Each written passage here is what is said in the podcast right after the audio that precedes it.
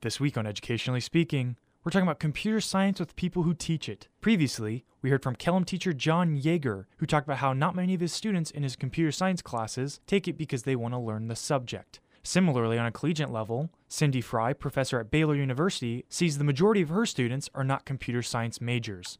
Half or more of my students are non-majors. They're never going to be computer scientists. They don't want to be computer scientists. They want to be whatever their major might happen to be. So so thinking about that helps, I think, for us on the academic side, helps us focus on what is it that's really important for the students to know.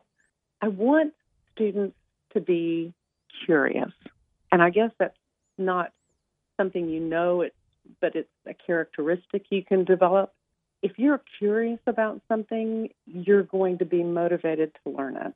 Computer science is a vast field, with jobs ranging from app development to computer hardware construction to video game production. Since the field's rapidly growing, there's more of a demand for computer scientists in the world.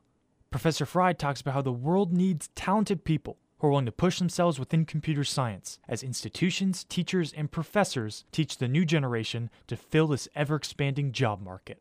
Computer science, the industry, needs talent. They need They need talent. They need ability. They don't care if you're pink or purple or polka dotted. They need talent. They need people who can think this way.